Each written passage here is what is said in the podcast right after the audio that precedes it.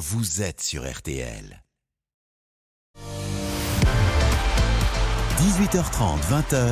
On refait le match sur RTL. Présenté par Philippe Sansfourche.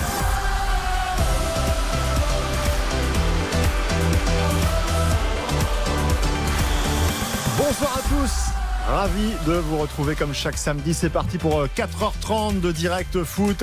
On sera dans un instant au stade Louis II pour la fin de la première affiche de la journée. Monaco, euh, Paris Saint-Germain, Marseille en déplacement ce soir à Clermont. Ce sera la deuxième affiche à suivre euh, dès 20h évidemment dans RTL Foot avec Eric Silvestro, Karine Galli, Xavier Domergue et Baptiste Durieux. On refait le match. C'est parti pour 1h30 d'analyse avec à mes côtés ce soir l'éternel procureur Gilles Verdez. Bonsoir Gilles. Bonsoir. Baptiste Després du Figaro Bonsoir Philippe. Un spécialiste des instances, notamment euh, de l'UEFA, et ça tombe bien cette semaine à l'heure où la Ligue des Champions euh, revient en France, euh, François Manardo, bonsoir. Bonsoir les amis. Et puis une visite qui nous ravit. Aujourd'hui, un chef d'orchestre de la chaîne L'équipe sur le football. Il a grandi ici même à RTL. On est très heureux de le retrouver ce soir. Bertrand Latour. Bonsoir Philippe. Bonsoir Bertrand. Au programme ce soir, évidemment, la descente aux enfers du Paris Saint-Germain. Comment espérer le, le sursaut pour le rendez-vous le plus attendu de, de l'année. PSG Bayern dans trois jours au Parc des Princes, toujours 3 euh, buts à 1, un quart d'heure de la fin entre Monaco et, le Paris Saint-Germain. On va retrouver euh, Michael Lefebvre dans quelques instants. On va évidemment décortiquer, ce sera la plus grande partie de, de cette émission jusqu'à 19h15, toutes les questions qui se posent autour de ce Paris Saint-Germain. Et puis on découvrira aussi dans quelques instants le baromètre Odoxa pour Winamax et RTL. Sans grande surprise, les Français ne sont pas très confiants. On parlera de l'OM aussi, évidemment, parce que l'OM nous a fait vivre de grands moments cette semaine avec cette victoire euh, face au Paris Saint-Germain au Vélodrome. Et on se posera la question, tiens, Igor Tudor, si euh, critiqué, raillé à son arrivée, est-il tout simplement, à l'heure où on se parle, si c'était pas le meilleur entraîneur de Ligue 1 je vous poserai la question.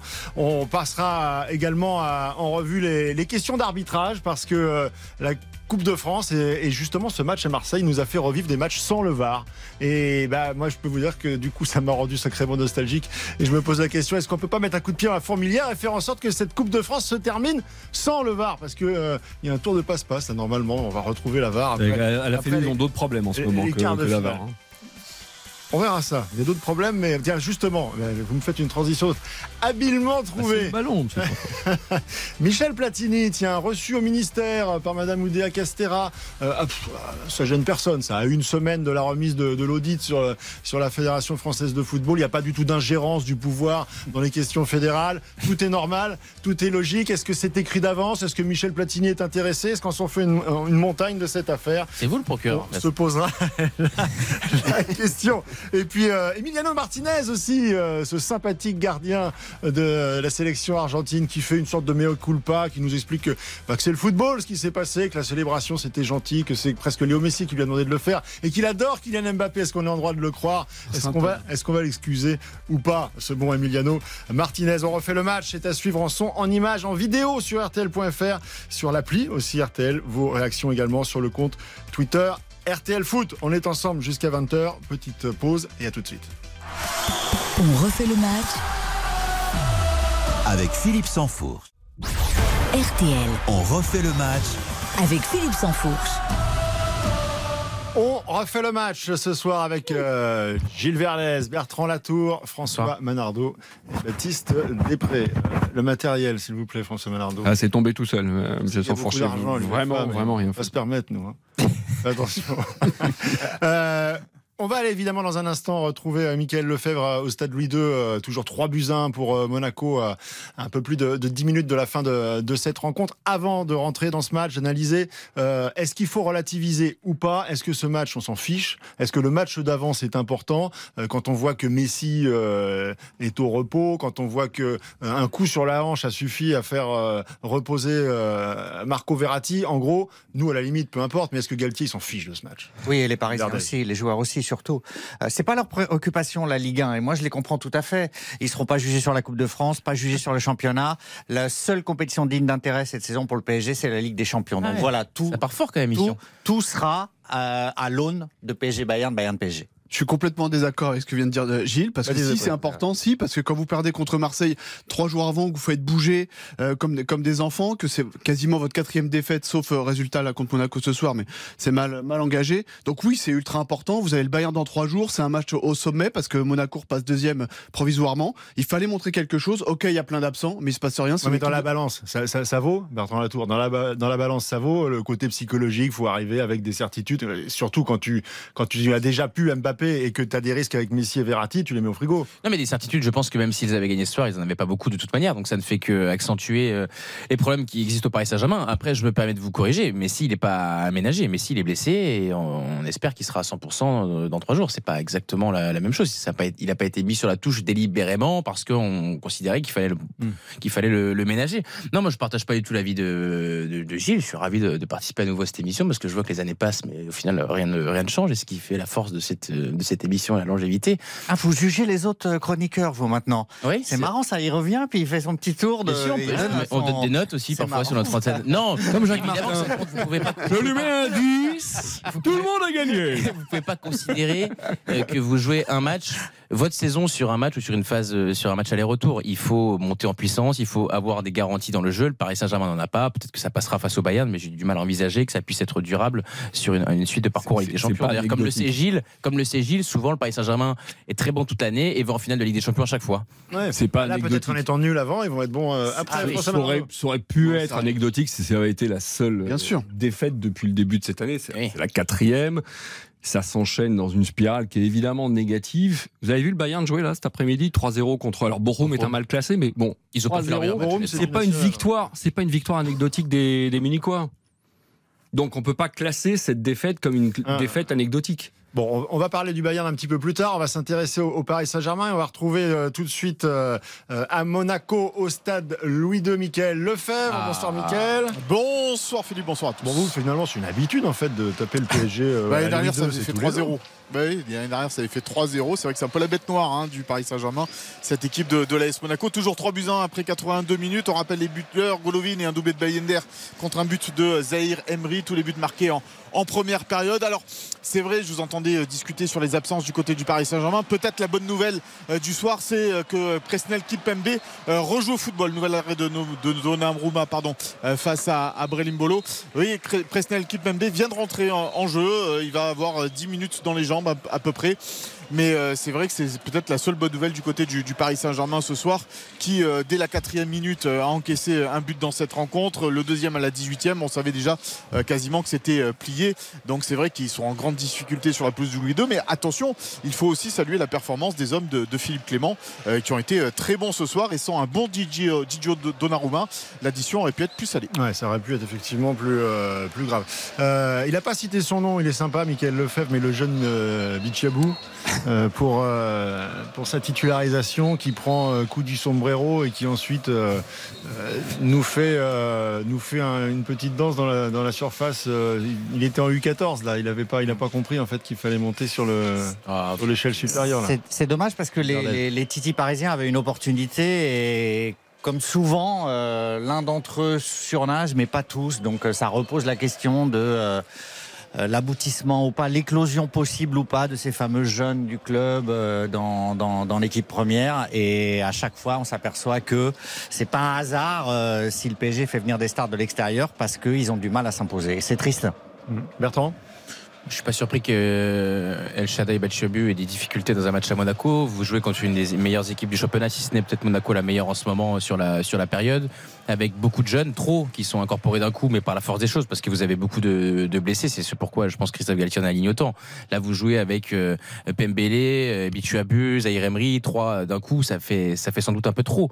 Mais on le voit, quand Zahir Emery joue ou entre tout seul, ça va. Et je pense que Bichuabu, dans un match au Parc des Princes, où, le Paris Saint-Germain serait dominant, il aurait la capacité à s'intégrer. Il faut juste pas aller trop vite. Ça rappelle quand même que le haut niveau, c'est difficile, que les jeunes ont beau être dominants dans les compétitions européennes euh, chez les jeunes, c'est une chose d'être prometteur, c'en est une autre d'avoir le niveau euh, du Paris Saint-Germain. Mais il n'y a pas que ceux qui ont 17 ans qui n'ont pas le niveau du Paris Saint-Germain. alors justement, tiens, je, on va pas faire la revue d'effectifs et on va pas les, les clouer au pilori euh, ah non.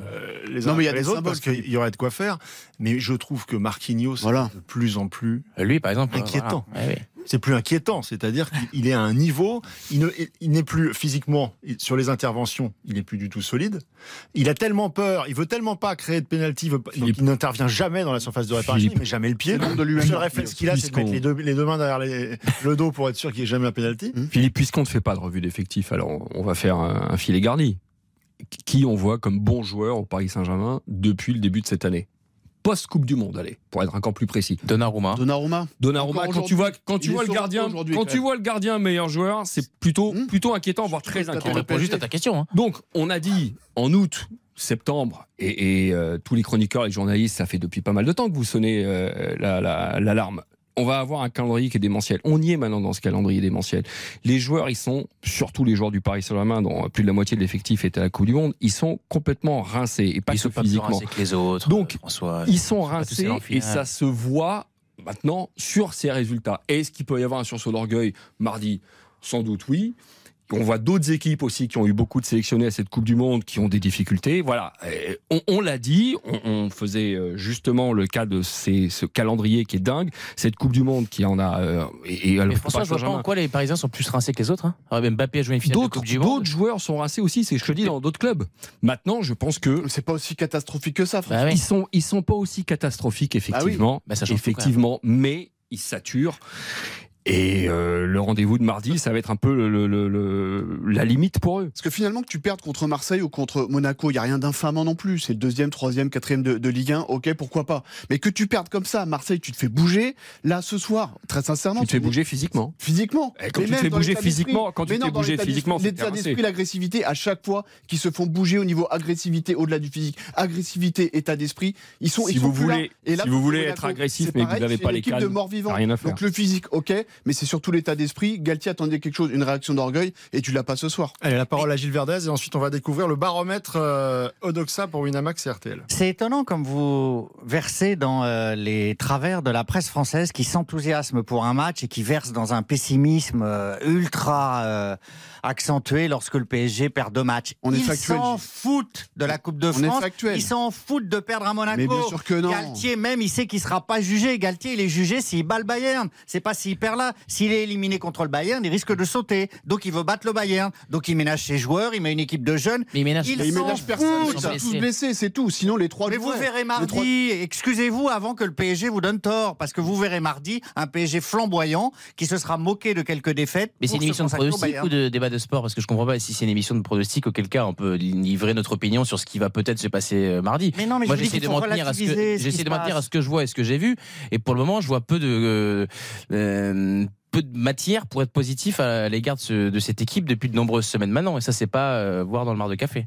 Pourquoi ils s'en foutent Gilles, pourquoi ils s'en foutent Parce que le championnat de France est, à ce point sous-coté par rapport à la Bundesliga, à la Première Ligue. Donc, donc ils ont le droit de s'en foutre. L'envie des stars du PSG, c'est la Ligue des Champions. Et donc, Gilles, si, on suit, ton raisonnement, Marseille, Vélodrome, 60 000 personnes, ils s'en foutent c'est pas Donc le en fait, ce sont plus des footballeurs alors. Pourquoi ils sont premiers C'est pas le match qui les faisait vibrer. Comment, comment tu peux t'en foutre et être premier quand même de, de Ligue 1 ah, Parce que euh, comment marchant sur une jambe ou avec Mbappé, donc, vous êtes donc c'est un, un championnat tellement tellement sous coté que mon opinion. il y a 19 19 sparring C'est mon opinion. On va refaire un petit tour juste avant de prendre Erwan Lestron pour euh, décortiquer le, baromètre. Petit tour euh, à Louis II, toujours 3 buts 1 pour Monaco face au PSG. Michael Lefebvre. Oui, la dernière minute du, du temps réglementaire de cette rencontre les supporters parisiens qui, euh, qui crient mouiller le maillot, mouiller le maillot euh, à leurs joueurs. Et c'est vrai que pendant 28 euh, minutes, ils ont fait la, ils n'ont pas encouragé le Paris Saint-Germain.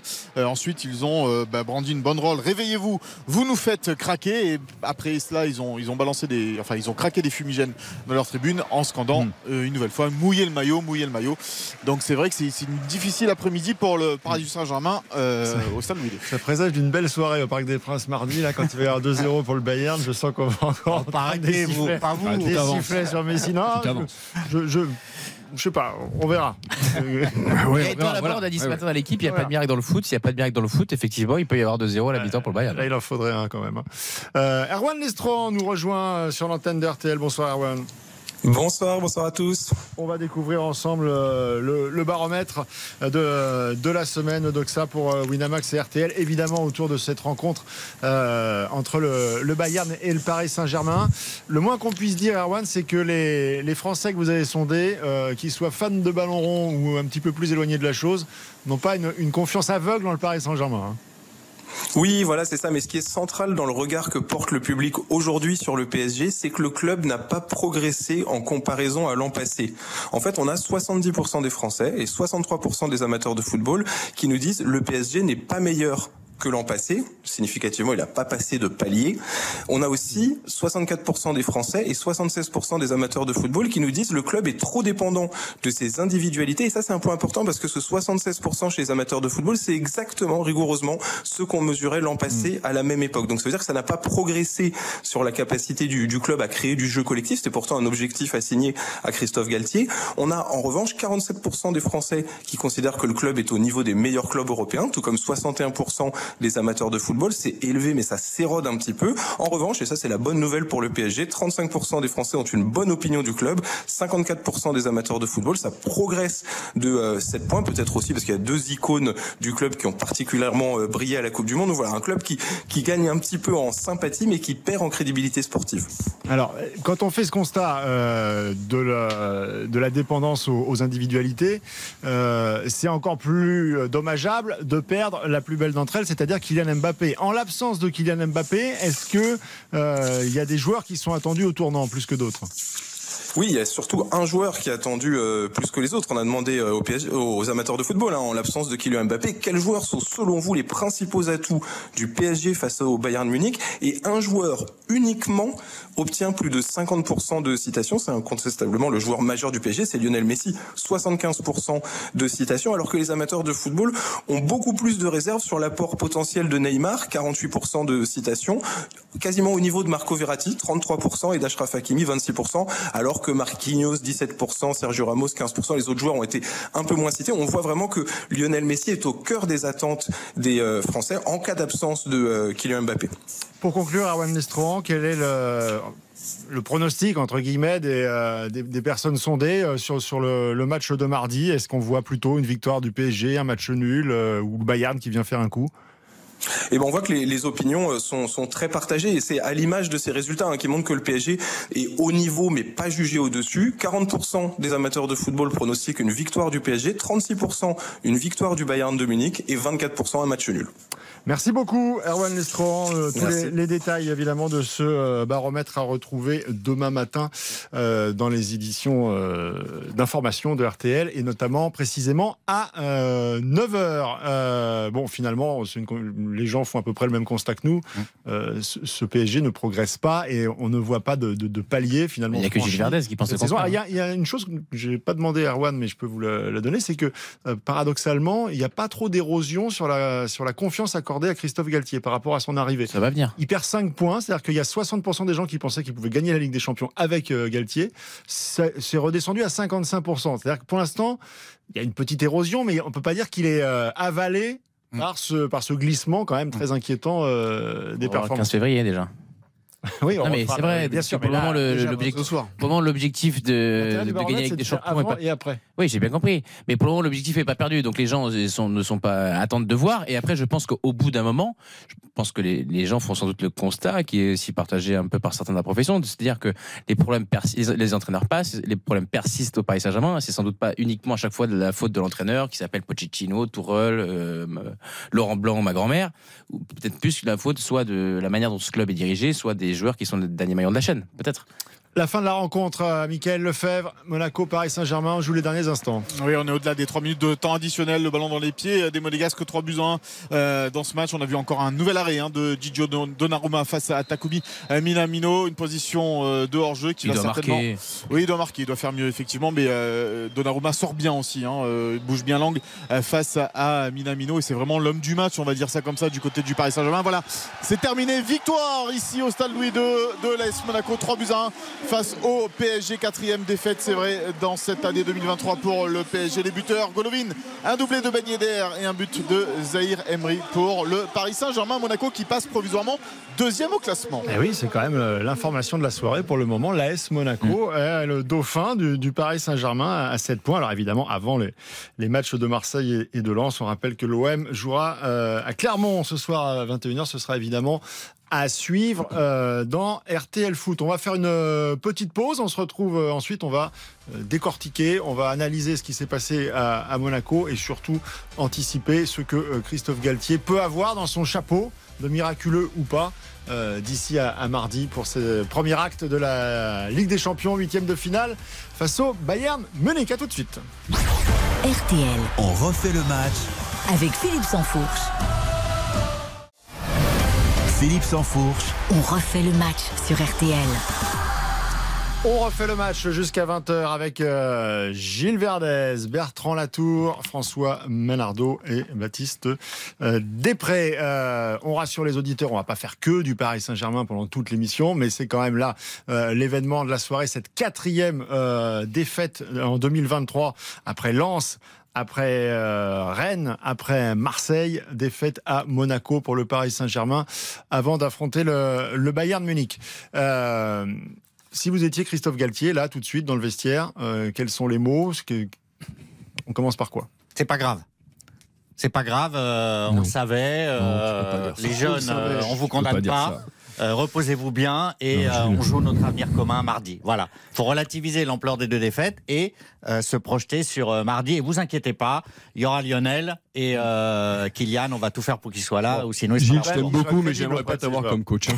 Parce que vous, vous êtes des pipes, donc s'il n'y a pas Lionel et si Tu me dis, si tu me dis, c'est pas grave, non, non, là, tu perds toute crédibilité en tant qu'entraîneur. Je pense qu'en revanche, oui, c'est un casse-tête pour lui de se dire est-ce que je leur rentre dedans Il l'a déjà fait. est-ce que je laissais vraiment, j'essaie vraiment de les, allez, alors de les remobiliser. Évidemment, la motivation, elle sera plus importante pour mardi soir. Mais là, il y a un problème. En plus, c'est la deuxième, euh, deuxième défaite successive. Quel discours tu vas tenir Mais certainement, c'est certainement pas, c'est pas grave. Mais même sur le discours, en fait, on sent qu'il tâtonne, là, Christophe Galtier. Il, les a tensés quand même un petit peu après, après Marseille.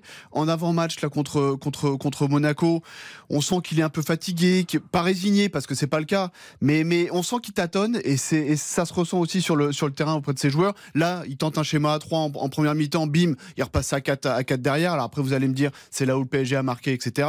Mais même lui, on sent que finalement, il respire pas la sérénité. Qu'est-ce qu'il a mal fait depuis, depuis son arrivée Christophe Galtier?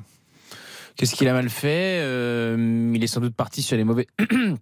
Sur, des mauvaises bases avec le choix de son système à 3 dans un premier temps, qu'il avait, qui pouvait, qui était sans doute pas durable puisqu'il manquait de personnel par rapport au mercato, qui n'est pas de son fait, mais dont. Mais que la terre entière a appelé de ses voeux quand même. Oui, les supporters, les observateurs. bien sûr. Mais le problème, c'est que pour, ça, il faut avoir un minimum de, joueurs de réserve si, si, vos titulaires sont, euh, sont blessés. Et c'est pas le, c'est pas le cas. mais moi, de toute manière, j'ai pas grand chose à reprocher à Christophe Galtier puisque je considère que de toute manière, dans cette équipe-là, vous pouvez pas l'entraîner. Donc en fait, moi, je pense que vous avez Christophe Galtier, Pep Guardiola, Igor Tudor. Ou ta euh, tu l'as dit euh, Comment Ou ta grand-mère. Ouais, exactement. Paix à son âme. Je pense que il, elle est impossible à entraîner. C'est-à-dire qu'en début de saison, il essaie de sortir bah, cette équipe-là, parce qu'elle est, dans, elle est intégrée à ce club-là. En début de saison, il essaie de sortir Messi.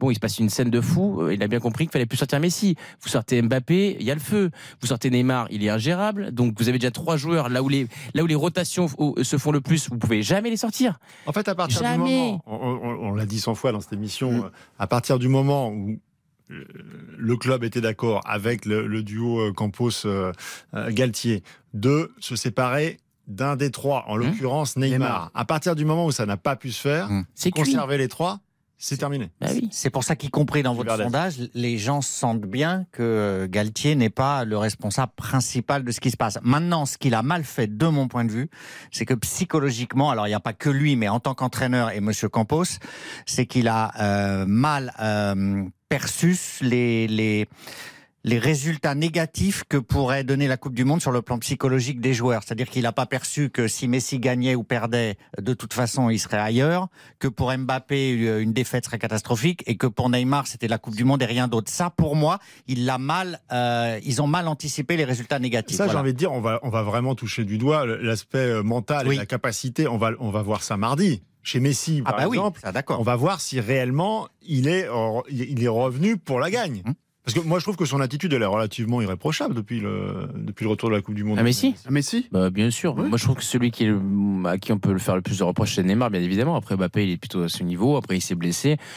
Je, je- je ne me force pas, mais moi, j'ai un désaccord avec Gilles. Christophe Galtier a souvent parlé dans la première phase qu'il y aurait sans doute des problèmes après la Coupe du Monde et que c'était un vrai point d'interrogation. Et d'ailleurs, même au club, c'était très partagé, notamment le cas de Neymar. D'ailleurs, celui qui était le plus identifié, c'était Neymar. Parce que chacun se dit, bon, euh, Mbappé, c'est un cyborg, c'est une machine, il va gagner le ballon d'or dans tous les cas, qu'il la gagne, qu'il la perde, ça ira. Et ça va plutôt dans ce sens-là. Et Neymar, soit il la gagne, soit il la gagne, auquel cas, il peut prendre sa retraite, il va arrêter. Mm. Soit il la perd, il se refond du saut. Et on est un peu là-dedans. Au- Et. Marquinhos, pareil pour moi. Vous parliez de Oui. Marquinhos. Pour moi, Ma- Marquinhos est détruit psychologiquement par sa Coupe du Monde. Ça ajoute Possible. les, inter- les incertitudes liées au brassard. Ça, c'est un joueur que pour moi, la Coupe du Monde a momentanément brisé mentalement. Ils, ils en mettent 7, 7 à, à Lille au mois d'août, je crois. Ouais. Et au mois d'août, déjà au club, euh, ils ont parfaitement conscience qu'il va y avoir un avant et un après à la Coupe du Monde. Et que l'après Coupe du Monde risque d'être semé d'embûches. On le vérifie. Mais ça, pour le coup, c'est le cas de tous les clubs, de tous les clubs européens qui récupèrent des joueurs, soit Beaucoup de joueurs au. Paris Saint-Germain. Beaucoup. ouais, beaucoup de joueurs, mais très Beaucoup. sincèrement, Manchester City, euh, le Real Madrid, Barcelone. Bah, alors, le Bayern, vont ils sont pas- vont tous pas d'avoir fait n'importe quoi Coupe du Monde, les Allemands. Mais très sincèrement, donc vous les récupérez comme dit Bertrand, soit au fond du saut, soit vraiment euh, euphorique et très content. Donc dans les deux cas, c'est de la gestion humaine, mais tu peux pas dire là, quand tu vois l'équipe, quand tu vois un Neymar qui est resté au Qatar, c'est pas possible de jouer de cette façon-là. C'est pas, c'est pas possible. Et Galtier, au niveau mental, psychologique, il le dit depuis des mois qu'il faut préparer ça, et il se passe rien. Oui, mais ce qui fait écho à ce qu'on dit par rapport à l'écueil qu'a représenté cette Coupe du Monde, on dit tous aussi, en France, et pas que sur RTL, que c'est un club difficile, c'est un euphémisme, difficile à gérer, un vestiaire compliqué. Ça, il le savait en Je pense que dans aussi. d'autres grands clubs européens, il y a moins de soucis, on le sait, il y, en a moins, il y a moins de soucis que ce vestiaire-là.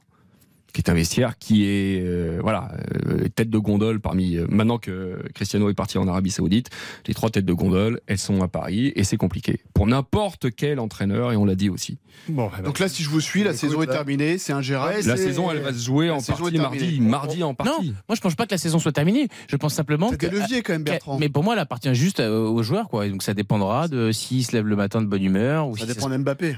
Bah oui, mais Mbappé, on l'a bien vu à la Coupe du Monde, il a beau être très fort, et à un moment donné, si t'es mal entouré, bon, il gagnera pas tout seul non plus. C'est-à-dire qu'il aura quand même besoin des autres. Et sur la, d'ailleurs, sur le parcours en Ligue des Champions l'an dernier, il, est- il est irréprochable.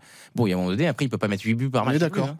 Ouais, ça va aussi un petit peu dépendre du Bayern Munich et on en parlera. Tiens, après le, le flash de, de 19h du, du Bayern Munich et on se posera la question de savoir si cette formation elle est plus forte ou moins forte que celle que le Paris Saint-Germain était euh, parvenu à, à sortir en Ligue des Champions il y a de cela euh, deux ans. On parlera également de l'Olympique de Marseille, on parlera de Michel Platini, on parlera de, de Lavar et on parlera d'Emiliano Martinez. RTL. Il est 19h. Philippe Sansfourche, On refait le match jusqu'à 20h sur RTL. On refait le match, c'est jusqu'à 20h le foot, c'est jusqu'à 23h avec euh, Eric Silvestro, avec Xavier Domergue, Karine Galli et euh, Baptiste euh, Durieux avec le match de l'OM ce soir. On va en parler de l'OM dans les 10 minutes maintenant avec ce match flamboyant de, mercredi dernier et ce, vélodrome qui a explosé de toutes parts de, de bonheur. Est-ce que c'était le coup d'un soir ou est-ce que on va voir Comme vous y allez. un, grand OM Vous Euh, Je vais essayer de m'en sortir. Tenter le par une décor. Pirouette Attention, on parlait temps qui court. Faudrait pas bosser à la Fédé, monsieur sans Euh, non, je voulais faire une petite incise parce que j'écoutais euh, évidemment et puis on a suivi tout au long de l'après-midi. On va pas faire de 10 minutes dessus, mais juste un, un œil. Je sais qu'il y a autour de cette table des amoureux du, du ballon ovale également. Cette défaite de l'équipe de France euh, en Irlande, euh, bon, c'est pas infamant hein, puisque c'est l'équipe numéro un au classement mondial, mais c'est un coup d'arrêt. C'est il faut le prendre comme un avertissement euh, difficile, Bertrand? Bah, il faut le prendre comme euh, le fait qu'on le savait déjà, il y a peu de marge pour l'équipe de France et même les, succès que, le 15 de France a obtenu, ils étaient souvent dans la difficulté parce qu'il y a un très haut niveau et les Français étaient outsiders cet après-midi et ça s'est vérifié. Cette équipe irlandaise est extrêmement performante. Après, euh, mes regrets, moi, ils sont sur la première période où j'ai l'impression quand même qu'on a pu mesurer toute l'influence de l'arbitrage dans ce sport et ça me laisse optimiste pour la Coupe du Monde quand on voit à quel point le réalisateur peut faire le score du match. C'est-à-dire qu'on apprend à la mi-temps que l'Irlandais a mis le pied en touche. Sauf que vu que- le, le- la Ah, mais ligne, ça- il met le pied en- ah non, mais pour le coup, le en touche, il, met, le pied. il met le pied en touche en direct, on ne le voit pas, et c'est à la mi-temps sur les images de France Télé qui ne réalisent pas le match qu'on voit qu'au final, bah, ça fait du coup moins 7 points quand même. Hein. Donc euh, c'est pas neutre, il y a quelques. Un succès de la VAR. Oui, tout à fait. Il y a quelques décisions aussi d'arbitrage qui sont qui vont pas forcément dans le sens des Bleus. Je dis pas qu'on a perdu pour cette raison-là parce que les Irlandais vraiment sont très forts, mais ça me laisse un petit goût d'inachevé dans la bouche. Moi, ce qui me gêne, c'est que c'est euh, le match où l'on est moins indiscipliné que lors du premier match face à l'Italie globalement que l'on prend quand même une leçon de rugby parce que on voit la différence entre la nation numéro 1 et la nation numéro 2 euh, voilà il y a une puissance phénoménale. Exactement. Un, un, rugby récité et inexorable. Et, finalement on a l'impression que à, force de se faire euh, détruire on ne pouvait pas répliquer. Donc moi je trouve qu'on a pris une bonne leçon une bonne gifle et que alors peut-être que ça va nous permettre euh, de briser cet élan où on se voyait déjà champion du monde je trouve que c'est idéal finalement cette défaite. Parce que ah, parce que non parce que derrière mais non mais c'est vrai c'est vrai parce que on le sait côté français dans le confort on n'est pas bon. Ici si euh, ils avaient débarqué à la, à la, Coupe du Monde avec un nouveau Grand Chelem une série encore euh, XXL au niveau des, des, victoires consécutives. Là ça va permettre justement de montrer de voir comme l'ont dit euh, Gilles et Bertrand que l'Irlande est meilleure et comment qu'est-ce qu'il faut faire pour aller les chercher dans quelques mois quelques semaines. Je pense qu'il le savait quand même hein. il le savait quand même mais ça une piqûre de rappel mine ça, ça, j'aimerais pas qu'on perde deux fois quand même bah, vous savez quoi On est d'accord. Vous êtes presque meilleur sur le rugby que sur le foot. ah, tout ça, c'était pour ça. Pour certains, c'est pas difficile. Merci. On est polyvalent. François, je vais remarquer polyvalent. très bon. Mon silence est d'or. Gentiment sur le bord de la touche. Mon silence est d'or. Euh, du coup, on va lui donner la parole en premier. Puisqu'on parlait d'intensité, on va revenir sur euh, un des symboles euh, dans l'histoire du ballon rond. un des clubs qui symbolise le plus l'intensité, le, le total football, c'est bien le Bayern Munich. Est-ce que ce Bayern le total football, c'est l'Ajax, monsieur. Oui, historiquement, bien sûr. Mais enfin, il y a quand même une, une notion de, densité et, toujours de volonté de, tout donner déjà 100% dans l'énergie euh, au Bayern qui a toujours existé, quels que soient les. Dans ce championnat dans ce championnat. C'est un championnat où le jeu offensif, euh, comme en Angleterre, hein, euh, à la part belle, et, euh, le Bayern fait évidemment, compte tenu de son, de pédigré, euh, fait pas exception à l'affaire. On voit la compo contre Bochum là cet après-midi. Alors là, il a, il a pas vraiment fait tourner. Il a mis une équipe qui est c'est peut-être l'équipe qui va en partie euh, jouer, euh, jouer au Parc des Princes euh, mardi soir et comme on voit le Paris Saint-Germain. Mais ça, ça fait pas que depuis après la Coupe du Monde. C'est quasiment depuis le début de la saison. c'est plutôt aux journées portes ouvertes, souvent, beaucoup trop. donc il faudra marquer peut-être un but de plus. Est-ce que c'est un parce que pour le Bayern aussi, c'est un c'est un test pour Nagelsmann. après la saison passée, l'élimination précoce en, en, Ligue des Champions, lui non plus, il a il n'a pas vraiment le droit de se rater. Hein. Non, non, euh, c'est un entraîneur qui est arrivé avec euh, une sorte d'aura. De, de, halo, de talent, et pour l'instant on voit rien quoi. Donc euh, c'est déterminant pour lui. S'il était éliminé à ce stade-là, ça ferait désordre. Et pour moi, alors le, c'est pour ça que je pense que le PSG va, va passer parce que le Bayern est, amputé quand même pour moi de ses deux meilleurs joueurs. C'est-à-dire que le Bayern sans Sadio Mané, c'est le PSG sans Mbappé, et le Bayern sans Neuer. Il a joué cet après-midi, hein, Mané. Hein. Hein il a joué, hein, Mané. Hein. Non, mais je veux dire, il sera, il sera dans un état, voilà. Donc pour moi, euh, on a eu le temps de voir vraiment le Bayern de Sadio Mané. On peut dire qu'on on a, on a ah, connu pour l'instant. meilleur joueur du monde. mais d'accord, mais je veux dire, est-ce qu'il a marqué de son empreinte pour l'instant euh, c'est, logique. Il est là depuis euh, trop peu de temps. Non, mais il sera. pour moi, Mané, sa blessure provoque un séisme, si je puis dire, au Bayern, c'est-à-dire que le, le, le, le Bayern sans lui, euh, c'était battu autour de lui, il débutait fortement, et maintenant qu'il est blessé longue durée, euh, ça brise la spirale du Bayern pour moi, voilà. C'est une équipe moyenne sans lui. Moi, pour moi, Mané, c'est. Face à la brise, ils n'ont pas perdu un match depuis le début 2023. Non, mais non, il n'a pas joué cet après-midi. Non, non, j'ai mes lunettes. Euh, ça, brise la spirale. Ça brise la spirale du, Bayern, mais qu'est-ce qu'on devrait dire du, de, du PSG Non, mais très sincèrement, ils n'ont pas perdu un match depuis, euh, depuis début 2023. Ils ont perdu une seule fois en championnat depuis le début de saison. Ils sont leaders de Bundesliga. Alors après, c'est pas le rouleau compresseur, etc. ils ont été moins bien. On est d'accord, ils ont été moins bien, mais je pense qu'aujourd'hui, à l'instant T, le PSG est quand même beaucoup moins bien. Un meilleur attaque et meilleure défense de la Bundesliga aussi. Puis meilleure attaque loin devant euh, le deuxième. Hein. Ouais, mais tu, tu, joues quand même toute l'année pour le moment avec euh, avec Choupo-Moting en pointe, qui réalise plutôt une bonne saison, mais qui est pas du tout du niveau que pouvait l'être Lewandowski, qui d'ailleurs avait été blessé. Mais euh, moi, je pense que le Bayern est, est supérieur au Paris Saint-Germain. C'est une équipe qui a un jeu établi. D'ailleurs, l'arrivée de Cancelo leur fait beaucoup de bien parce qu'il amène de la variété. C'est-à-dire que là, Cancelo était hum, à, un sacré à gauche, et était à gauche, et c'était Pavard qui était à droite contre le, Paris Saint-Germain. A priori, il y aura Davies à gauche, Cancelo à droite. Ça met deux fusées. Pavard sera dans l'axe. Ça change quand même beaucoup de choses dans l'animation de, cette équipe-là. mais elle n'est pas hyper impressionnante non plus. C'est vrai qu'ils n'ont pas perdu de match, mais ils ont, ils ont fait des matchs nuls. Je les ai vus faire un but partout contre Cologne en égalisant en fin de match sur une frappe de Kimmich. Ils avaient certes eu beaucoup d'occasions, mais ils avaient eu du mal à, à les convertir. Et c'est vrai que moi, je trouve que hormis Mouziela, qui est un joueur différent, que je pense peut-être le grand public va découvrir, puisque sur la Coupe du Monde, ça n'a pas vraiment eu lieu. Ils se sont fait éliminer tôt, les Allemands. Même si ça a été, même pour une mauvaise Coupe du Monde allemande, ça a été un des meilleurs. Ouais, tout à fait. Ouais, mais on l'a peu vu, c'est ce que je veux dire, mais Mm. il, a, il a été euh, parfaitement à la hauteur.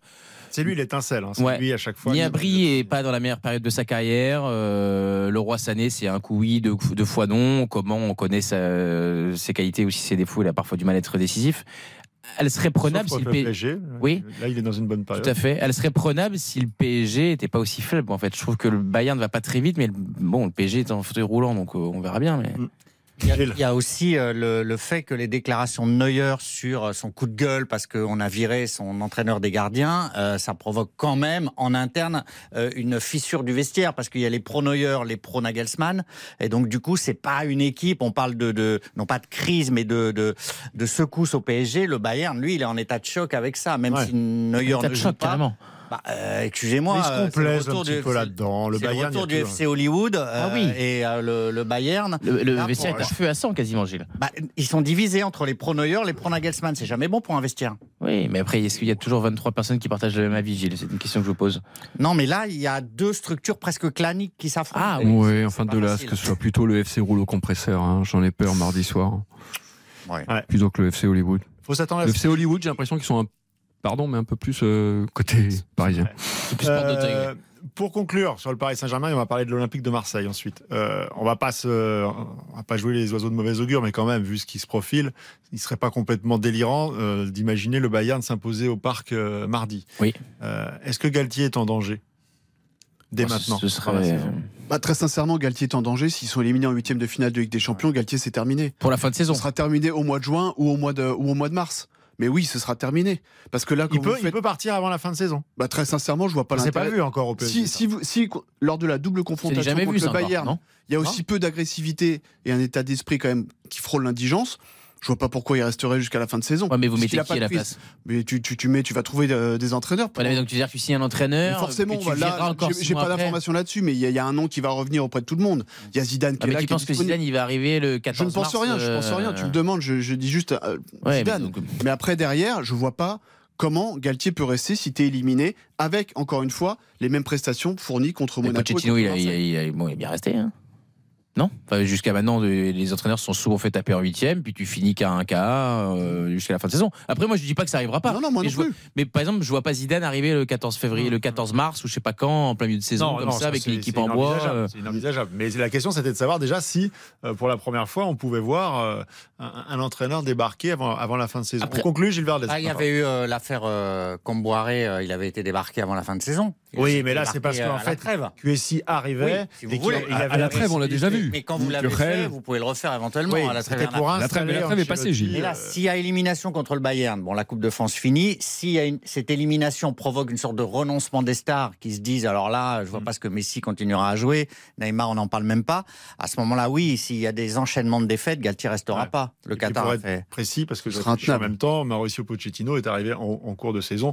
Oui, parce que Tuchel avait été. C'était euh, du fait qu'il y avait pris la sortie à la trêve. Voilà, des tensions internes qui étaient qui n'étaient plus tenables Oui. entre Thomas Tuchel et Leonardo. Voilà, on a fait le tour pour le Paris Saint-Germain. Je pense qu'on aura l'occasion d'en reparler samedi prochain, en bien ou en mal. On verra bien. On va euh, tout de suite passer à l'Olympique de Marseille parce que euh, on a tous été euh, bluffés par ce qu'on a vu euh, en Coupe de France euh, Surtout vous d'ailleurs. face au Paris Saint-Germain. Non, pas tant que ça. Ah bon? Pas tant que ça. Euh, J'ai trouvé que l'OM, qui met déjà beaucoup d'intensité, était capable d'en mettre encore plus. Donc là, à ce niveau-là, euh, oui, ça m'a ça m'a bluffé.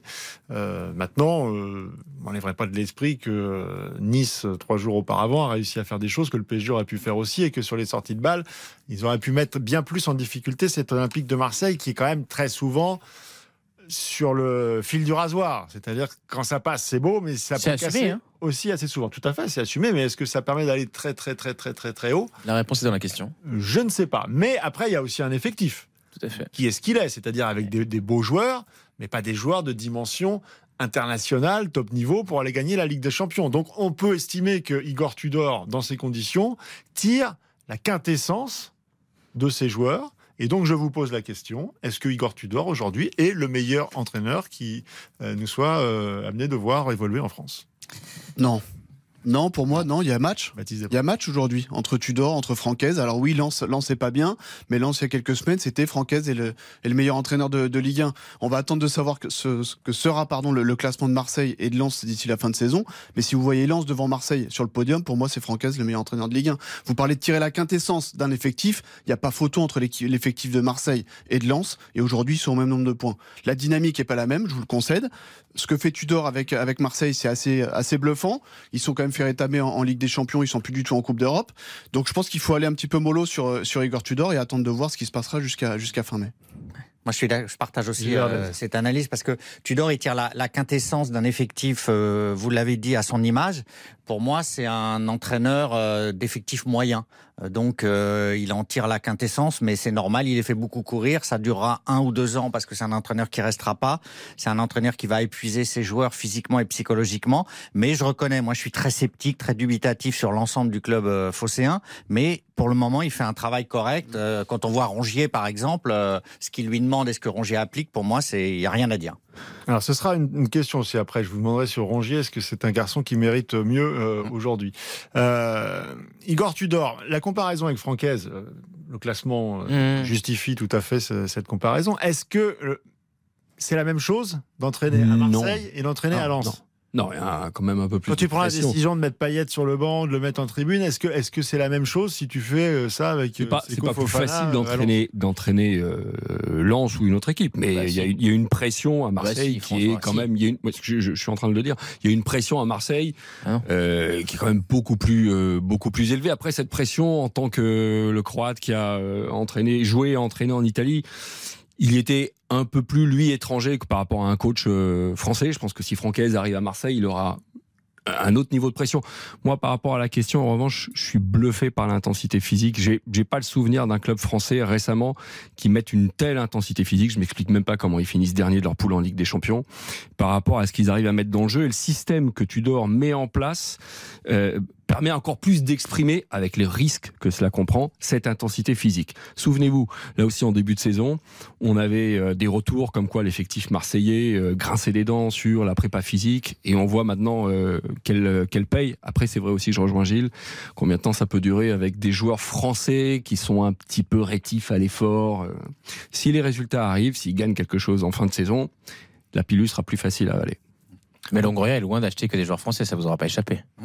Oui, mais il en a. Euh, il en a. Il en a l'effectif tel que vous le tel que vous le souhaitez. Je suis pas sûr que Gendouzi soit encore Marseillais la saison prochaine. Enfin, on va pas s'amuser à faire le 11 Marseillais dans son entièreté, mais bon, hormis Valentin Rongier, euh, il y a combien de Français euh, titulaires Regarde, qu'est-ce qui gueulait en début de saison Gendouzi, Payet ouais, Gerson. Non, Payet, pas tant que ça. Payet, il jouait pas. Gerson, mais il a dégagé. Non, non, tout début. Sur la, vraiment, oui. je parle de la prépa. Gerson, hein, les Gerson. qui s'avalaient des, des, des, séances euh, qui n'en finissaient plus. Gerson, Gerson qui d'ailleurs. Euh, voilà, ça, ça, ça passait pas. On lui a dit, bah, écoute, ça te plaît pas, tu dégages. Bah, il est parti. Et Gendouzi, il y a eu des frottements et on a fait comprendre que si ça lui allait pas, il pouvait tout à fait aller ailleurs, ce qui arrange bien Longoria puisqu'il a besoin de liquidité aussi.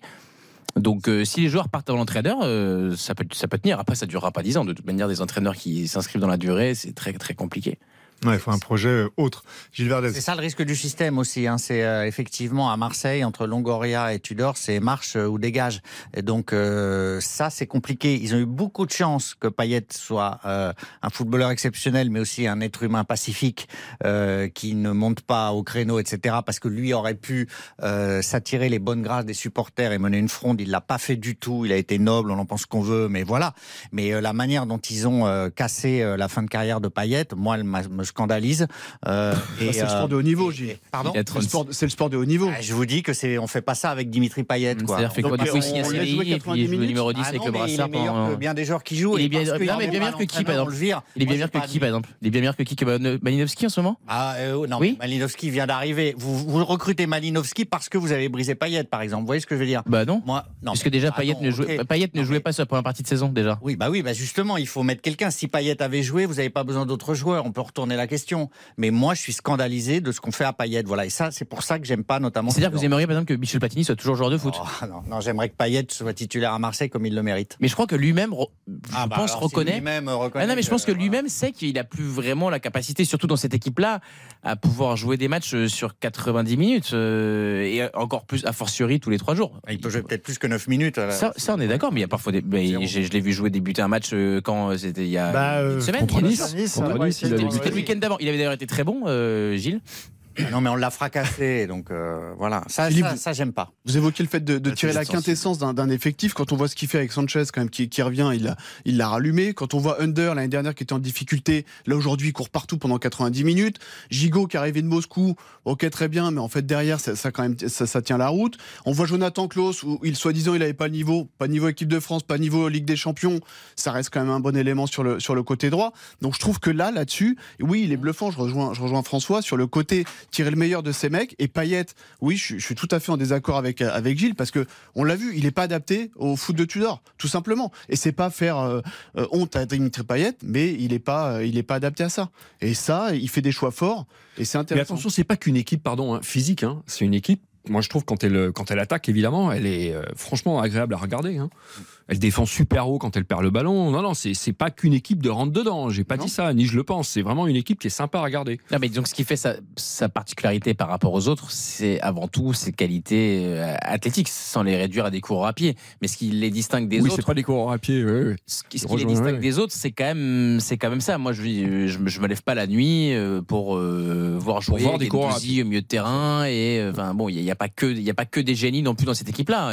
Mais c'est vrai qu'elle est parfaitement trouvée. Après, moi, ma, euh, ma, limite sur Tudor, c'est que ça marche très bien depuis un moment parce que Marseille joue un match par semaine. Cette équipe-là, si elle avait dû jouer, ne serait-ce que de la Ligue Europa tous les trois jours, là, sur des 16e, 8e et tout, c'est impossible à tenir. Il y a quand même un effectif. Il y, a, eu du recrutement, il, y a, il, y a, du turnover possible.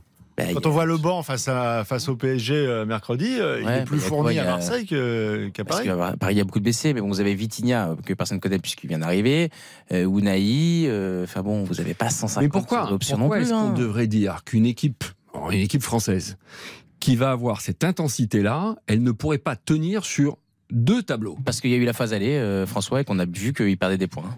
La Champions League, bon, moi ah j'ai toujours ah pensé, mais là aussi je suis pas seul. La Champions League, c'est pas une équipe calibrée vraiment pour la Champions League. L'Olympique de Marseille, dans le meilleur des cas, ils font 16e de finale, ils font 8e de finale. Maintenant, sur l'Europa League, ils pouvaient essayer, euh, enfin ils pouvaient, ils étaient euh, à même de passer. Ça s'est joué sur un détail euh, dans le dernier match contre Tottenham, mais sur deux tableaux il y a d'autres équipes en Europe aussi qui ont une belle intensité physique, je ne veux pas les citer parce que je les connais pas toutes, mais qui sont sur deux tableaux et qu'on va retrouver là la semaine prochaine. Mais François, moi je suis pas mal français. Hein. Non, mais moi je suis persuadé que cette équipe-là, et d'ailleurs à chaque fois que j'ai l'occasion d'aller au Vélodrome et que vous recueillez les réactions des joueurs, la dernière fois c'était vers tout mercredi, j'ai souvenir d'avoir entendu Klaus, etc. Ils finissent les matchs rincés, il n'y a aucune gestion possible, c'est-à-dire que vous, le, dans le, votre barre d'énergie c'est zéro.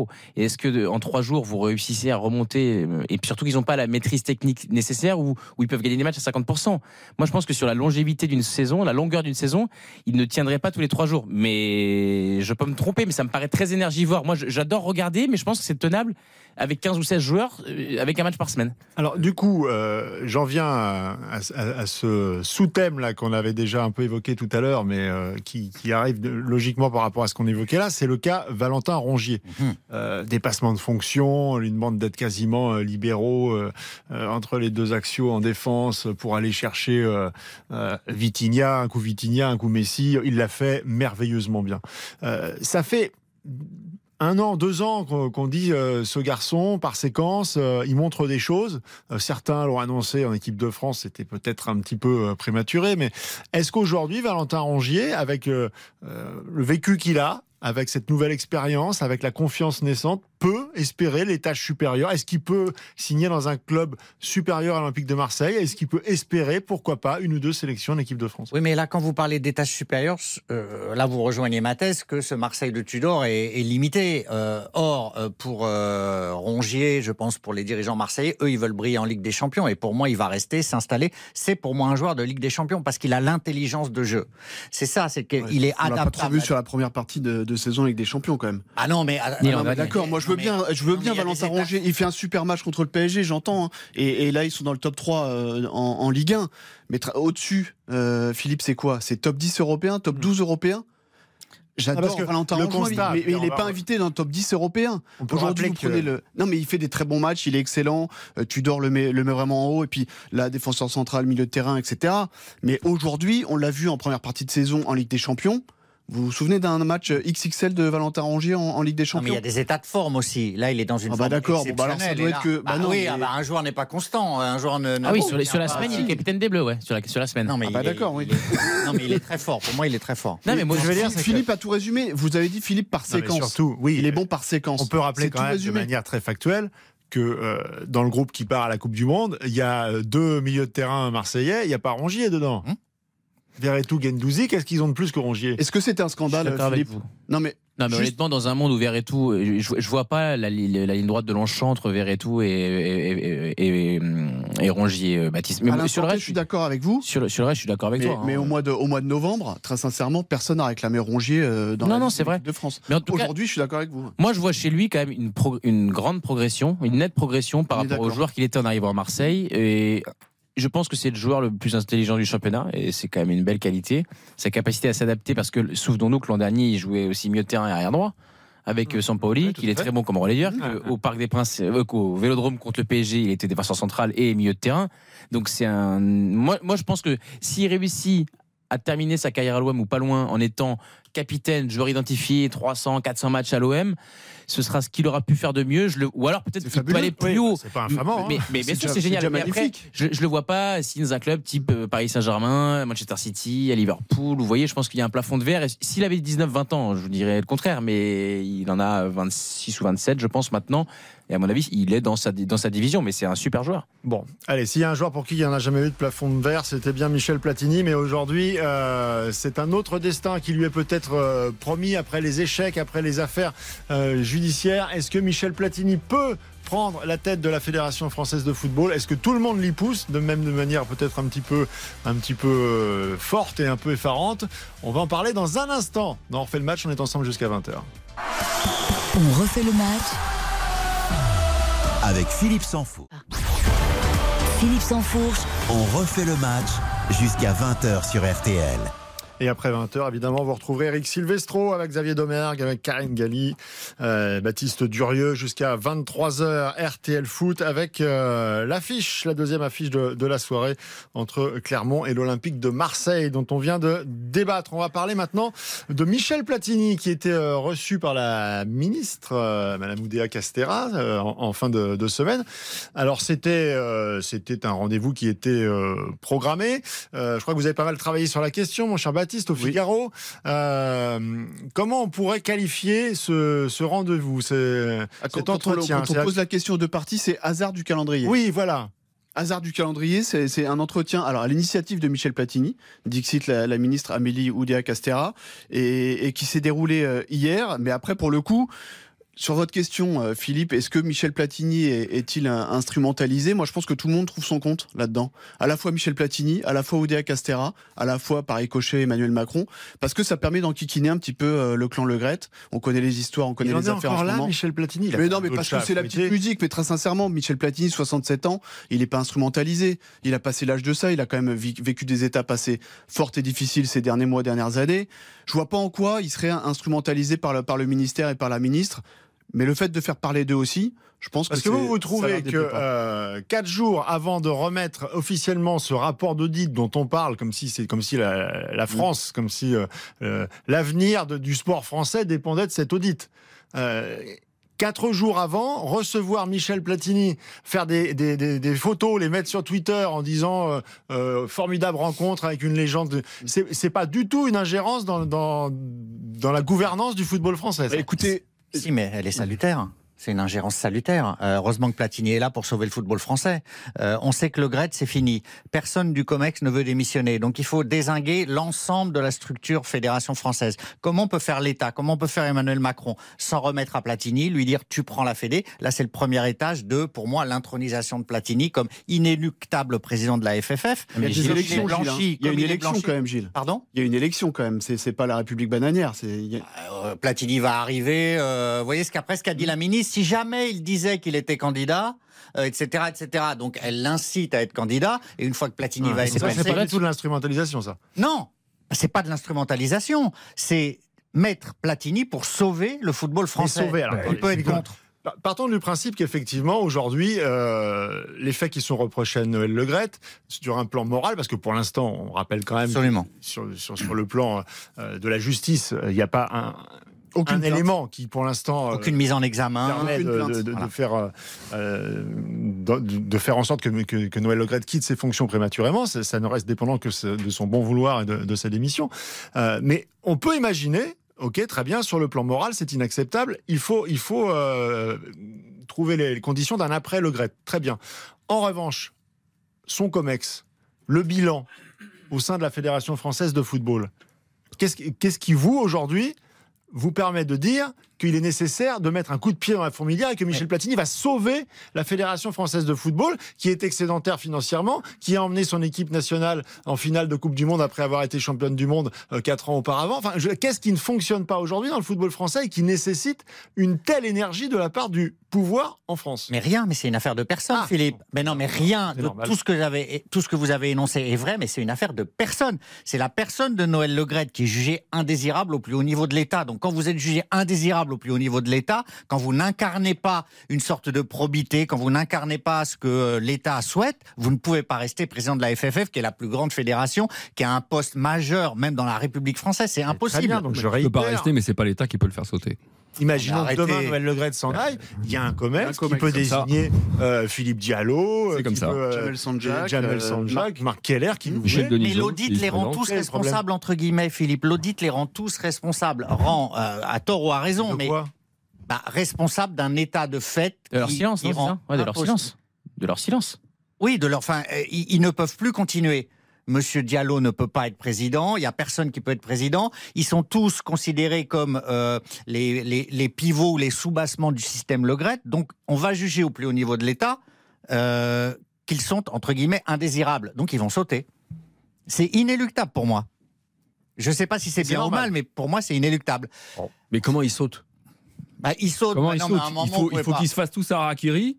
Et là, oui, oui, il saute parce que il faut que le Comex se désiste Parce que pour qu'à l'Assemblée, on tout le puisse monde. avoir euh, Bah voilà. de nouvelles listes. sentiment, François Monardo, vous qui Moi, sur Michel les- Platini, en revanche, je peux juste dire un truc. Je pense, là, je te parie, euh, Gilles, ce que, ce que tu veux aller à un bon repas, il sera jamais président de la FFF parce que je pense qu'il en a pas envie et que son entourage très proche, euh, si c'est pas déjà fait, mais freinera les cas de fer pour lui dire de, de pas y aller. Quoi. Il a assez donné avec son, son litige avec euh, la FIFA, il a assez perdu, euh, sa famille a assez souffert, et il n'a pas envie de, de, de revenir aux affaires. D'ailleurs, il avait dit. nature à le faire un peu réfléchir ce côté. Alors, on le sait que problème Michel avec Michel- aime bien être brossé dans le sens du C'est poil. qu'il peut Euh, changer d'avis ah bah voilà. Voilà, deux ou trois fois par jour. au ministère, faire savoir à lui, raison que le président Comme tu l'as dit, Macron c'est lui bien. qui a demandé ce rendez-vous. C'est lui qui a demandé ce rendez-vous. C'est pas l'État, c'est pas le ministre, la ministre pardon, qui a Hmm. qui l'a Et sollicité. la publication qui sur les réseaux sociaux, la mise en valeur de tout ça, vous Ah, ne croyez c'est pas que ça une participe photo. d'une héroïsation de Michel Platini C'est- de la mise en scène, on est d'accord. Après, il accepte accepté. ça. Il a accepté. J'imagine pas la ministre mettre une, mettre une vidéo comme ça hier soir. Il a accepté. Donc je pense que la petite musique,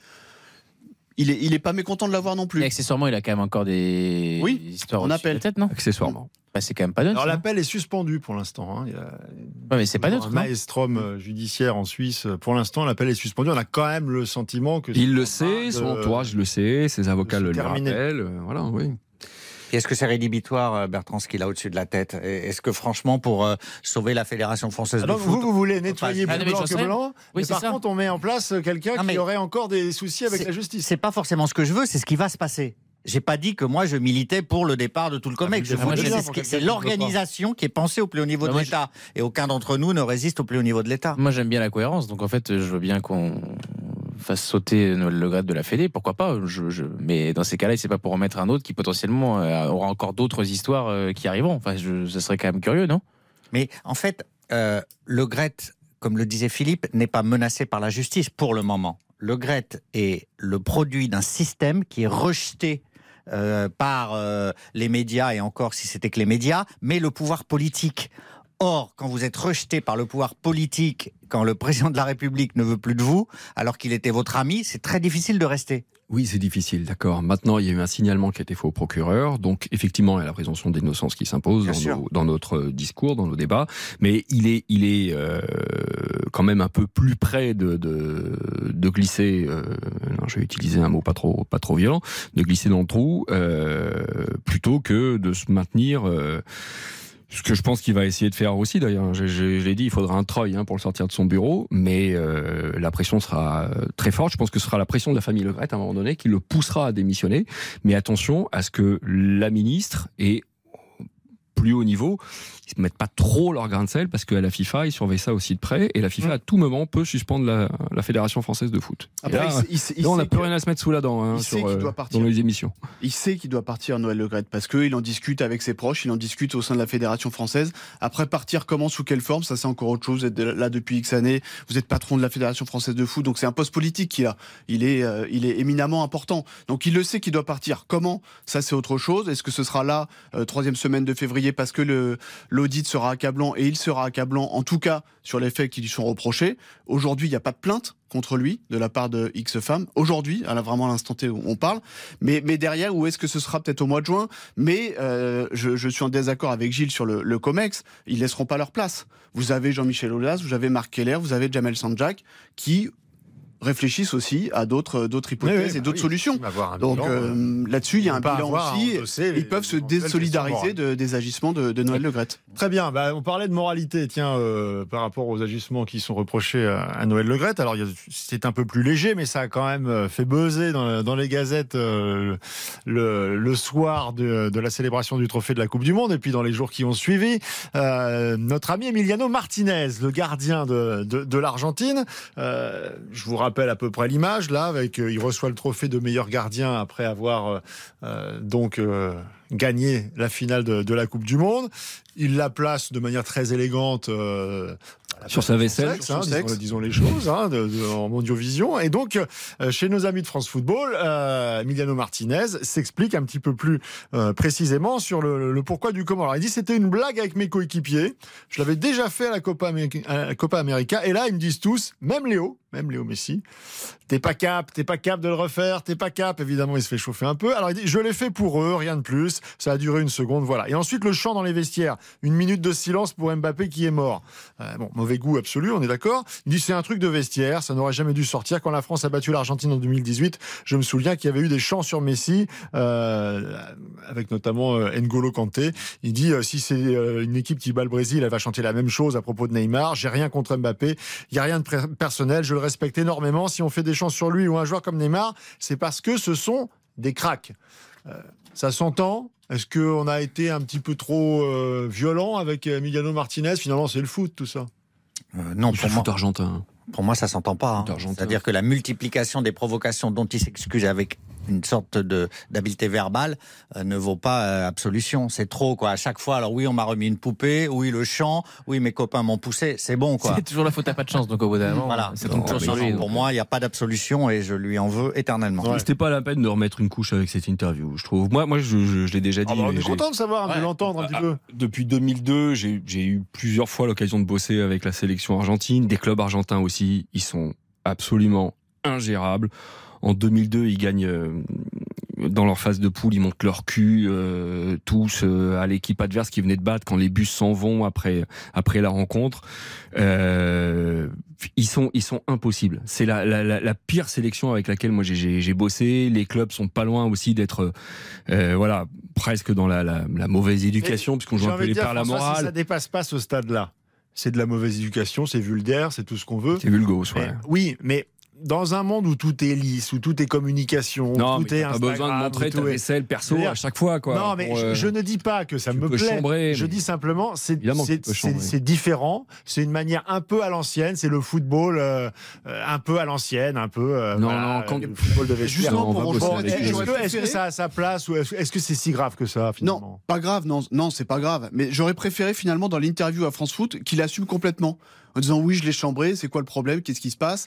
Euh, J'ai pris la poupée, quand il dit j'ai pris la poupée 15 secondes, on me l'a envoyé. Après, honnêtement, il assume pas. Mm. Il assume pas du tout, il y a zéro crédibilité. Il, rejette ça comme ça assez facilement, mais moi j'aurais préféré dans l'interview de Transfoot, ils disent clairement j'aime pas Mbappé, je l'ai chambré, ça fait partie du foot. Mais c'est sûrement pas le cas. Mais j'assume. Tous ses coéquipiers en club et tout ont toujours dit que finalement c'était un gars qui était assez adorable. Ouais, alors après il dit il y a le fil, rouge, j'ai complètement craqué, on dit que j'ai un pet au casque, etc. Moi c'est le côté manque de crédibilité et j'assume pas finalement X semaines après d'avoir mmh. euh, euh, honnêtement son sa, poupée là sur le char, c'est ridicule ridicule. Et après, derrière, que tu n'assumes pas, je trouve ça un peu moins. C'est même insultant. Au-delà du ridicule, c'est même insultant. Je trouve que moi, il y avait une, provocation gratuite, euh, des comportements antisportifs pour moi, même si c'est pas sur le terrain. Et je pense qu'il essaye de se redonner une réputation, de dire à un club qui éventuellement voudrait l'acheter, je suis pas vraiment aussi mauvais que j'en ai l'air, euh, de dire à la, à la ah ouais, donc pour vous, c'est pensé, c'est calculé, c'est ah, presque mercantile. C'est de la com, mm. entièrement de la com. Mais bon, euh, il, tout est, le monde, il, est, tombé sans doute sur un François Manardo argentin qui lui a dit euh, ne dis pas ce que tu penses, mais dis ce qu'il faut dire. Et puis donc ça nous donne une interview qui n'a aucun sens par rapport. Alors s'il y avait euh, François Manardo argentin, les médias, vous auriez beaucoup mieux collaboré avec la la sélection. On rappelle Mais François il n'y a pas de François Malardo argentin. Je pourrais raconter une anecdote d'ailleurs. Est-ce qu'il y a des joueurs un, un homologue, un homologue euh, argentin euh, en 2014, ils sont finalistes quand même, hein, et on, attend que les télés puissent avoir les joueurs. je dis mais qu'est-ce que tu fais? Rentre dans le vestiaire, va chercher tes joueurs. Vous êtes finaliste de la Coupe du Monde. il pleure, il pleure de joie. Il me dit non non non, je peux pas rentrer. Ben, il fait oui mais c'est ton boulot. Oui mais je suis superstitieux. On est superstitieux depuis le début de la Coupe du Monde. Je rentre pas dans le vestiaire et on gagne. Je oui, non, mais t'es pas payé pour être superstitieux. Mais on en était là et aucun joueur n'est venu. Ils étaient finalistes. Aucun joueur n'est venu parler aux médias argentins. Ils sont impossibles.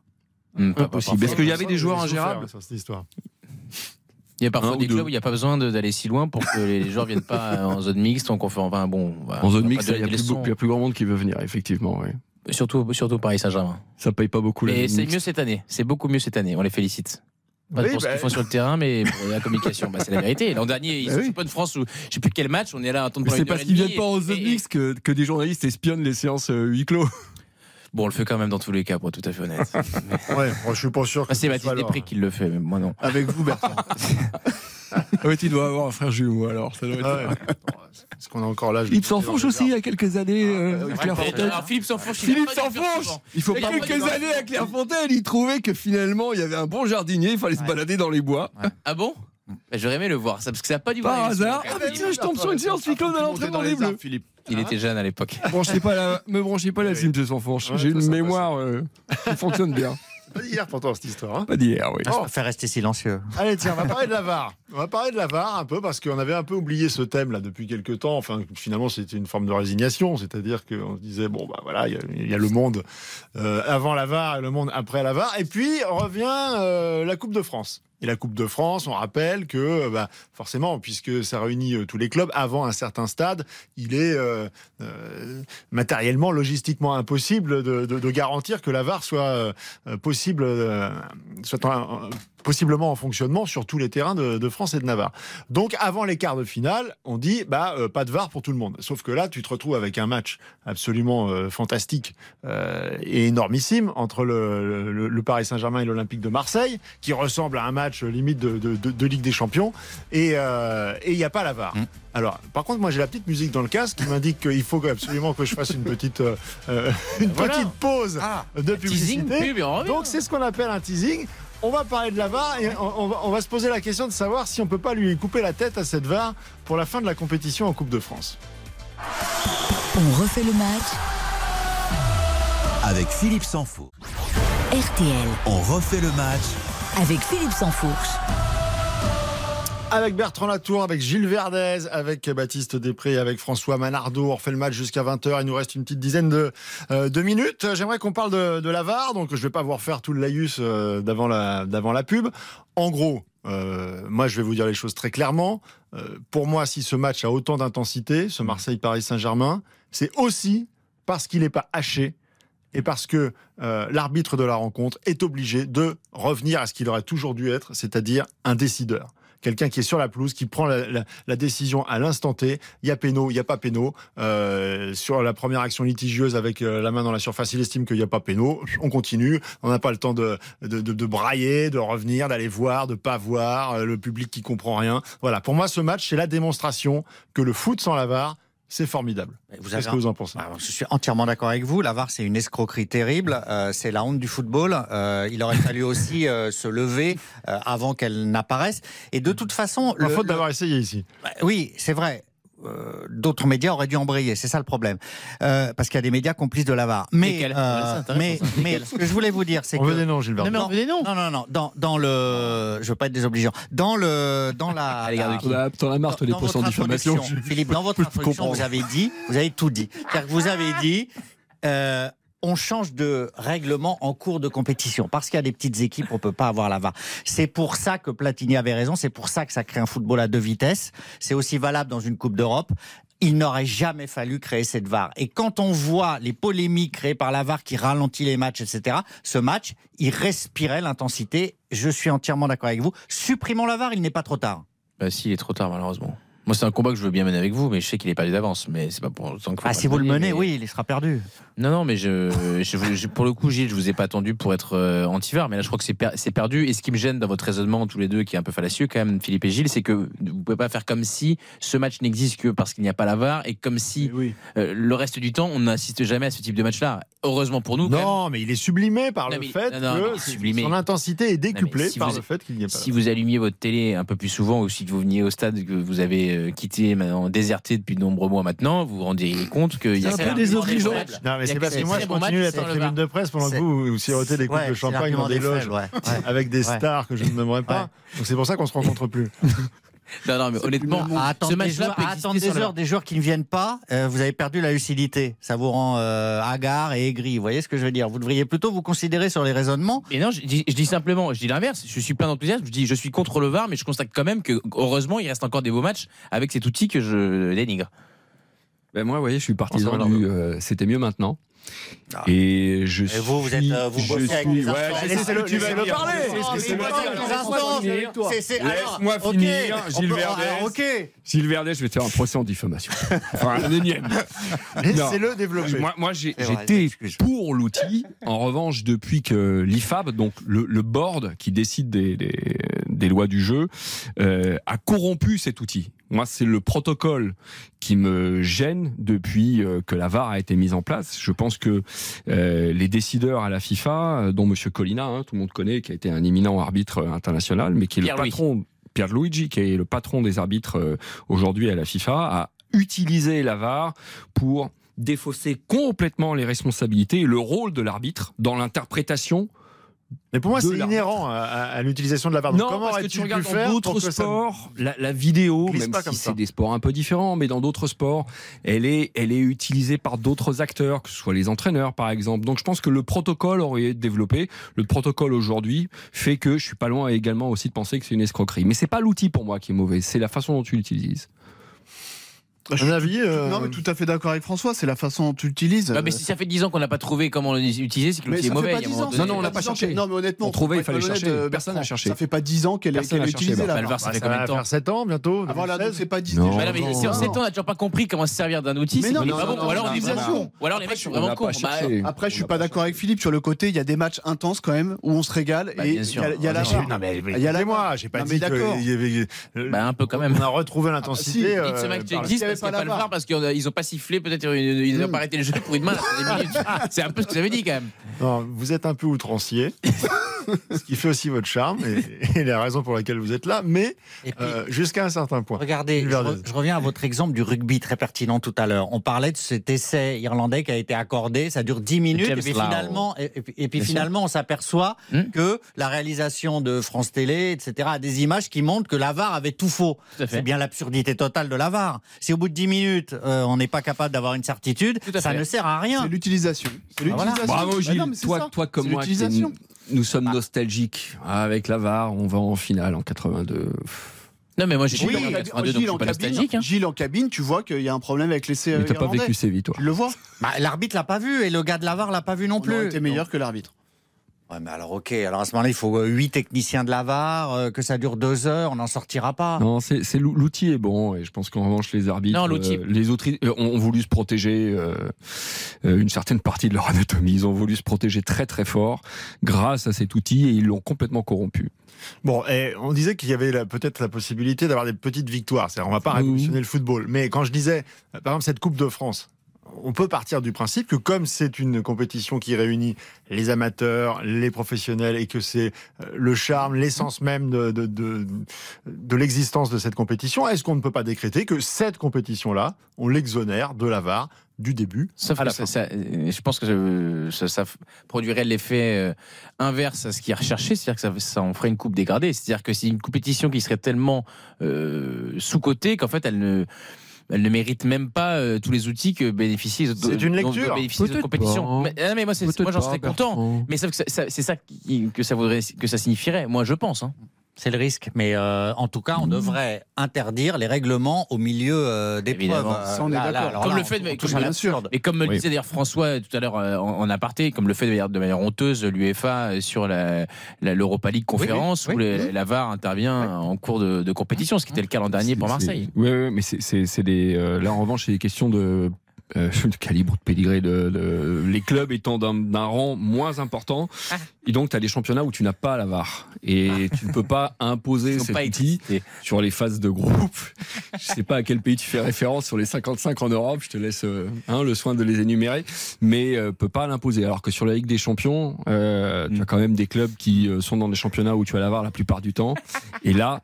Tu, euh, tu as les moyens de la mettre en place. Mhm. Le shérif. Tiraspol. Ouais. Le shérif Tiraspol, est un club moldave qui était qualifié en Ligue des Champions l'année dernière, qui a battu d'ailleurs le Real Vous Madrid. gagné une semaine de Bon. plus à c'est pas tout l'UEFA. la question. Je salue. Non, non, mais cette attaque frontale de Bertrand Latour, on avait, on avait bien vu et François Melardo s'en est parfait. Faut, faut respecter. Euh, euh, sortie. Bah tiens, pour terminer, 55 un petit, euh, je, je m'étais mis ça sur le coude. Il nous reste trois minutes et je voulais avoir votre sentiment là-dessus parce qu'on l'a évoqué très rapidement. Encore une fois avec François Menardo, qui, comme on le sait tous, est un, un grand fan de l'OGC Nice. Et il y a quand même ce phénomène euh, Didier Digard en ce moment, qui est quand même un, un entraîneur de 36 ans qui arrive avec son look euh, de hipster, sa barbe, qui est donc plus jeune que, par exemple, Dante, euh, son, son défenseur, et qui euh, traduit quelque chose de nouveau. Est-ce que c'est un épiphénomène, ce garçon, ou est-ce qu'il est représentatif d'une nouvelle génération, d'une nouvelle façon de voir l'entraîneur, le coach? Très bon article d'Olivier Boissard d'ailleurs dans l'équipe qui euh, qui parle non seulement de Digard hein, mais d'une jeune génération de coachs. Moi je pense que à la fois c'est alors c'est pas un épiphénomène, c'est la une nouvelle nouvelle vague. Il n'est pas le seul à l'incarner, mais je pense aussi qu'il bénéficie beaucoup d'un effet euh, de rejet qu'il y avait dans l'effectif niçois par rapport à Lucien Fra, Lucien Favre pardon et ses et ses méthodes. Et, et qui bénéficie de cet effet de bascule et qu'il comme tu le disais pour Tudor qu'il utilise à, à, à 200% parce que tout sourit à l'OGC Nice pour le moment. Donc pour l'instant, c'est pas le personnage qui est euh, C'est intéressant. révolutionnaire. Non, mais il en, fait, il en fait partie. Par exemple, de ce qui se passe à Lorient, de ce qui se passe à Reims. Il fait partie de, de ce- de cette fraîcheur qu'elle a en Ligue 1. Il y a une- Mais qu'incarnait Julien Stéphane il n'y a pas si longtemps ça non. Exactement. Donc après, pourvu que ça dure. Mais ça participe aussi du flou de- d'Ineos à Nice. On ne sait pas s'ils vont prendre un entraîneur, pas d'entraîneur. Il est intérimaire. Et puis finalement, il va peut-être être prolongé jusqu'à la fin de saison. Mais, mais le, Bah le oui. travail, le travail qu'il fait, c'est assez exceptionnel.